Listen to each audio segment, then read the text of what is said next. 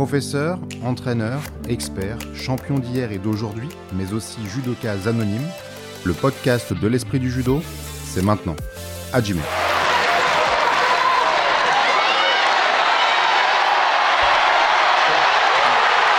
Et bam Le dernier hippon de ce championnat d'Europe pour les féminines fait résonner l'aréna de Montpellier et crier de joie les spectateurs. La numéro 1 mondiale israélienne Razershko vient de chuter très lourdement à la première prise de garde sur un énorme Osotogari de la numéro 2 mondiale, notre Roman Dico national. Oui, ce sont les limites des classements internationaux. Bien que battue quatre fois en quatre rencontres par la souriante française, l'israélienne est actuellement devant elle à la ranking et se trouve même en pole position. Cela ne change rien au fait qu'elle se souviendra longtemps de la façon dont elle a atteint le tapis dimanche dernier, s'inclinant nettement pour la seconde fois de suite en finale du championnat continental face à Roman. Avec cette nouvelle médaille d'or récoltée sans trop de peine, la jeune femme de 24 ans accroche un quatrième trophée continental dans l'armoire aux médailles. Partie comme elle l'est, on ne voit vraiment pas ce qui peut l'empêcher d'en prendre 3 ou 4 de plus et de battre ainsi et largement le record du judo français dans cet exercice qui, rappelons-le, est le 5. Comme on est en France, donc il y avait cette petite pression en plus, on va dire. Et voilà, je, savais que ça allait compter. Donc euh, un peu de pression que je me suis mise forcément toute seule. Euh, combattre à la maison dans une compétition qui sait peut faire un peu la différence euh, pour la course aux Olympiques, forcément ça, on a envie de bien faire, mais je pense que j'ai fait des trucs pas trop mal, donc c'est cool. J'étais prête à faire un long combat parce que c'est un adversaire que j'ai pris plusieurs fois et je sais que tactiquement, voilà, il faut que je sois très précise. Donc mentalement, je prête à aller jusqu'au bout, à le golden score. Donc euh, quand, je lance ma jambe et que je, comprends qu'en fait, font, euh, c'est la délivrance. Je suis pas très expressive souvent quand je combats, mais là, c'était vraiment enfin en fait. Et, la compétition est terminée. J'ai la médaille d'or euh, et devant le public montpellier en plus, c'est vraiment. J'avais vraiment un schéma tactique et je me suis dit, Roman, il faut que tu le tiennes longtemps. je, savais qu'elle allait chercher à, voilà, prendre mes manches. Il fallait pas qu'elle garde mes manches. Il fallait que je monte dès que je pouvais et voilà, être décisive sur chaque attaque. Et que soit les, faire monter les shido ou alors essayer de, de, de, de faire tomber. J'ai réussi à faire tomber. Honnêtement, je ne m'attendais pas à faire tomber entre guillemets aussi vite. Donc je suis contente, ça veut dire que ce que je fais à l'entraînement, ça fonctionne. Et voilà, on va continuer sur cette lancée pour euh, avoir la sélection olympique. Les liaisons de boussole, par exemple, j'aimerais bien, voilà, sur les filles qui, se mettent à genoux essayer d'étrangler un peu plus en compétition. Entraînement, je le fais, mais moins en compétition. Voilà, aussi peut-être un autre schéma sur les mains et avoir une technique de l'autre côté parce que souvent, elles mettent leur face en arrière, il faut que j'aille sur le sasae, mais j'ose pas trop. En, compétition en tout cas, donc il y a plein de trucs à travailler encore. Cette tonitruante victoire finale mettait le baume nécessaire sur l'irritante frustration du public comme de l'encadrement de l'équipe de France sur cette journée de dimanche. Un judo souvent médiocre, concentré sur les mains, dicté en partie par un arbitrage qui continue à ne pas savoir identifier les fausses attaques des vrais et laisse les combattants descendre au sol dès que la saisie ne leur convient pas ou pour tenter de faire pénaliser l'autre par leur activité. Vous pouvez mettre les guillemets d'usage. Et surtout la disparition progressive au cours de la journée des chances françaises, passées l'une après l'autre à la trappe des ambitions déçues. Aurélien Diès, battu dès le premier tour en moins de 100 kg d'une pénalité par le champion d'Europe en titre.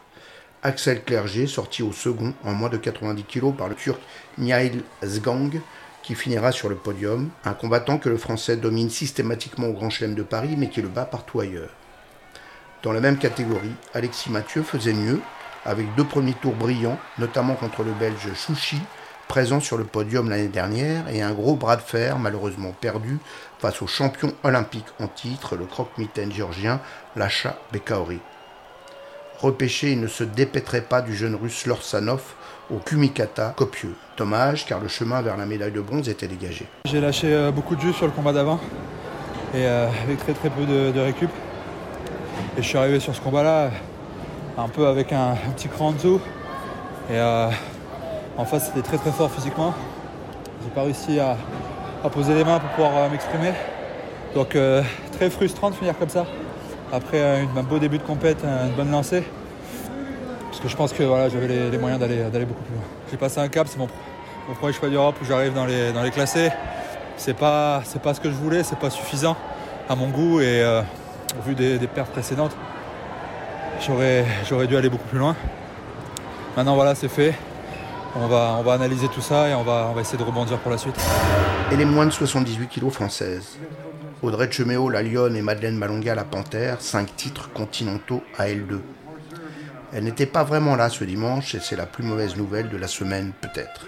Face à une nouvelle génération européenne de plus en plus sûre d'elle, dont l'aînée désormais l'allemande Alina Baum, 25 ans, double championne d'Europe en titre, la task force française si redoutée il y a peu est en train de s'effriter. Madeleine Malonga, qui s'est inclinée ces derniers temps face aux meilleures d'entre elles, l'italienne Belandi, numéro 1 mondiale de 24 ans, l'israélienne Lanir, championne du monde en titre de 23 ans, la portugaise Sampaio, médaillée européenne ce dimanche à 24 ans, se fait écarter dès le premier tour contre une ukrainienne de 19 ans, Elisaveta Litvinenko, déjà troisième du Master et des championnats du monde senior dès 2022. Je savais que c'était un gros premier tour, mais j'étais confiante parce que je me suis bien entraînée et, franchement j'ai tellement retrouvé la pêche à l'entraînement que c'est ça qui me déçoit le résultat d'aujourd'hui quoi. Franchement je suis méga déçue pour ça mais, mais voilà c'est le jeu, c'est, c'est la vie j'ai envie de dire.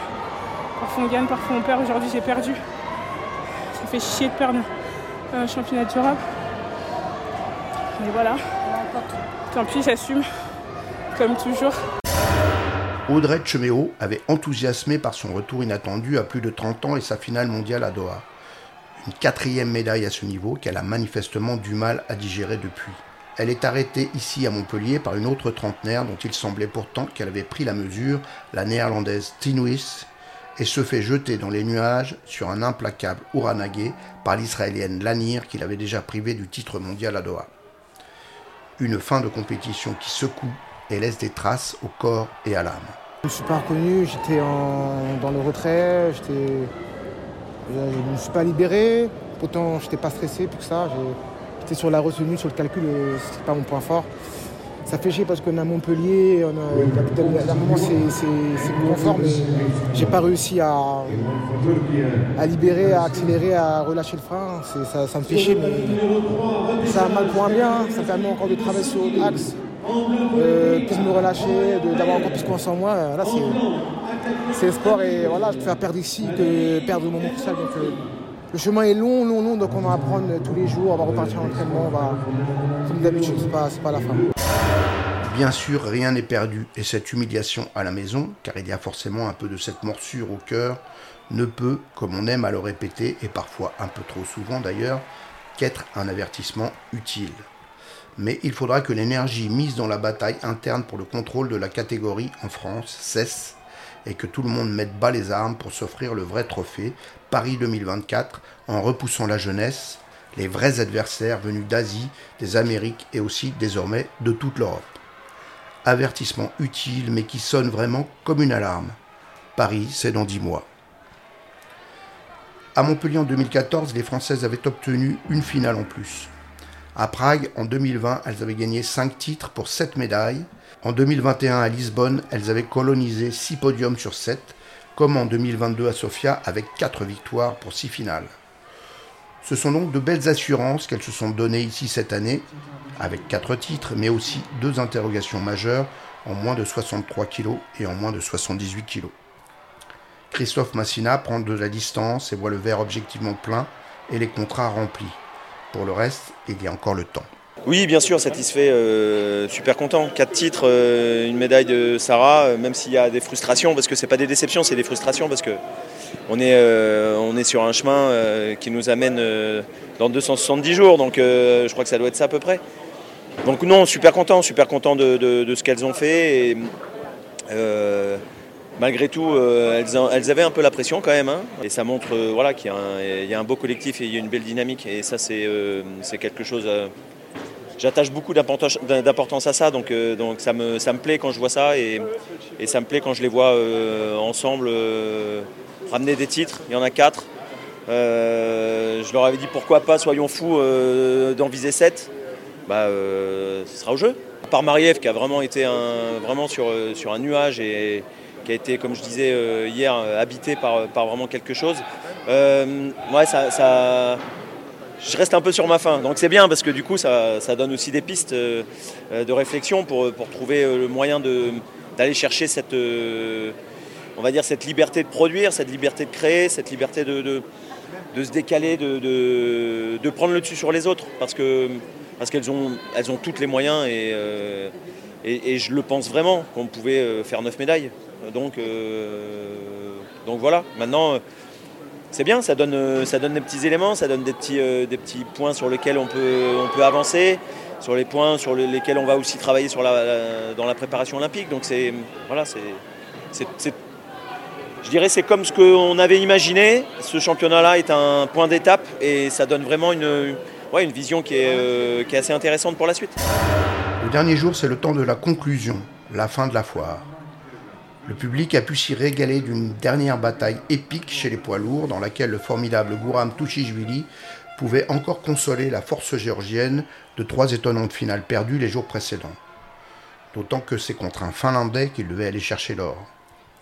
Mais l'étonnant Marty Pumalainen, 26 ans, bien pris en main depuis 2019 comme le reste de l'équipe par un entraîneur slovène, l'ancien champion d'Europe Rok Draxic, a déjà gagné le Master en août à la surprise générale. D'abord dominé et jeté en Uchimata pour Wazari, il se révoltait à 11 secondes de la fin avec un coup Uchigari parfait qui le ramenait à égalité avant de conclure par une sorte de Uchimata coup de volant qui plaquait le rugueux géorgien sur le dos. On dit que la salle d'échauffement a résonné de ses rugissements de colère. Étrange résultat pour la Géorgie, qui se hisse quatre fois en finale et enregistre quatre défaites, dont celle du moins de 81 kg double champion du monde Tato Grigalashvili, surpris par le Uchimata du Turc Alberak, lequel se voyait octroyer le droit de se jeter deux fois à plat ventre sans être sanctionné d'une troisième pénalité pourtant évidente, autre motif de colère géorgienne. Une médaille d'or masculine qui va à la Finlande, quatre médailles finales perdues pour la Géorgie, quatre médailles masculines pour l'Espagne, ce qui est une première, et finalement le retour à la troisième place de la nation fantôme, puisqu'elle n'apparaît pas sur les tablettes officielles, la Russie, avec deux grands échalas prometteurs qui confirment dimanche Kenkowski et Andovitsky en moins de 100 kg et en plus de 100 kg. Le premier surtout, un jeune homme de 21 ans qui s'applique à ne jamais sourire, mais fait preuve d'un judo redoutable et n'a jamais raté un podium depuis sa médaille mondiale junior en 2021. On reparlera de lui. Mais c'est par l'or et le bronze de ces féminines que la Russie, dont finalement aucun combattant n'aura rencontré les Ukrainiens présents, parvient à se classer derrière les cinq titres français, deuxième domination de suite au classement des nations pour nous, et deux brillantes victoires masculines azerbaïdjanaises en moins de 73 kg par Eidarov et en moins de 100 kg par Kodzoyev. Montpellier 2023, un cru continental finalement assez original. Et que penser finalement de la performance masculine française malgré les échecs du dernier jour? Qu'elle nous replace au second rang chez les garçons derrière les Azerbaïdjanais, une performance qui nous ramène presque 10 ans en arrière, les deux titres de 2016 Kiar et Riner, les deux belles moissons de 2013 et 2014, comme Baptiste Leroy, responsable d'équipe perfectionniste, pouvait en convenir. Je suis fier de l'équipe, de, des, quatre médaillés, même de, ceux qui n'ont pas, remporté de médaille, parce que durant toute la prépa, ils ont été exemplaires, ils ont fait tout ce qu'il fallait pour arriver euh, dans les meilleures conditions sur ce championnat. Donc euh, fier de l'équipe en, général, euh, y compris du staff. On commence à à prendre nos repères de fonctionnement. Ça fait, on est arrivé lundi au mois de décembre. Il y a déjà des personnes dans le staff qui étaient déjà là, mais euh, de fonctionner tous ensemble, euh, c'est quand même assez récent, ça, ça part encore un an. Donc on, commence à trouver nos repères euh, entre nous dans le staff, avec les athlètes. Donc fier ouais, de, toute l'équipe, de toute l'organisation. Quand on a fait le, le briefing d'avant-compète la veille du premier jour au soir, quand on regarde euh, la composition de, l'équipe masculine, ce que, je leur ai dit, c'est qu'il y a des médailles mondiaux dans l'équipe, Walid, il y a Axel Clerget, il y a des médailles olympiques, Luca Mekidze, et, euh, et, tout le reste euh, de l'équipe a fait cette année de nombreuses médailles en Grand Chelem ou sur le Masters. Donc en fait, ils étaient tous, ils étaient tous médaillables. Donc voilà, après, c'est que bien souvent, les masculins font, ils ne font pas les, les, médailles tous ensemble au même moment, mais ils les font de manière répartie, mais ils les font. Donc euh, ce, que, ce, que, je leur avais dit, c'est un jour, peut-être ici à Montpellier, peut-être au Tour de Paris euh, en février, ou peut-être on l'espère aux Jeux Olympiques, vous allez tous faire la, médaille que vous faites de temps en temps, vous allez peut-être tous la faire en même temps, et là on dira, ouais, oui, une belle équipe, mais elle, existe déjà en fait. De quoi réjouir aussi le président Noumis, dont le pari plus qu'audacieux de tout chambouler chez les masculins après les championnats du monde 2022 est en passe de réussir. À part peut-être Gaba qui n'a pas de grande euh, réussite mondiale, tous les autres, ils ont une réussite mondiale. Ils ont tous réussi à un championnat mondial. Donc ils ont tous les moyens de réussir et de performer. Il n'y en, a pas, en a pas un qui n'a pas ces, moyens-là. Mais il faut réussir à le faire le bon jour. Quoi. Et ça, c'est important. Et euh, voilà. Et, euh, il y en a qui sont passés aujourd'hui à travers. J'espère qu'ils ne passeront pas à travers. Et c'est pas à toi le pari hein, qu'il faut être le meilleur. Hein. C'est pas dans le Paris. C'est à Paris, mais pas au tournoi. Ça me donne des certitudes qui savent gérer la, pression. Tu vois, tout le monde nous a mis la pression. J'ai cette certitude-là que, que 80% de mon équipe, sait gérer la pression. Maintenant, il faut aider les 20% qui ne savent pas la gérer. Derrière l'éternel Teddy Riner, on a vu s'affirmer au jeu 2021 la belle personnalité de Luca Mekidze, qui confirme ici son autorité en moins de 60 kg, tandis que le jeune Valadier Picard prend sa vague sans rien lâcher. Walid Kiar a répondu présent au championnat du monde de Doha en moins de 66 kg et ne déçoit pas à Montpellier. Le temps était venu pour qu'Alpha Oumar Diallo, en moins de 81 kg, se hisse lui aussi au niveau requis pour être un espoir de médaille olympique, et c'est fait. Ça frémit en moins de 90 kg où Alexis Mathieu porte plus que jamais la concurrence à Axel Clerget. Chaque étape donne de nouveaux signes de confiance et c'est une nouvelle fois le cas à Montpellier. C'est ce que nous allons en retenir.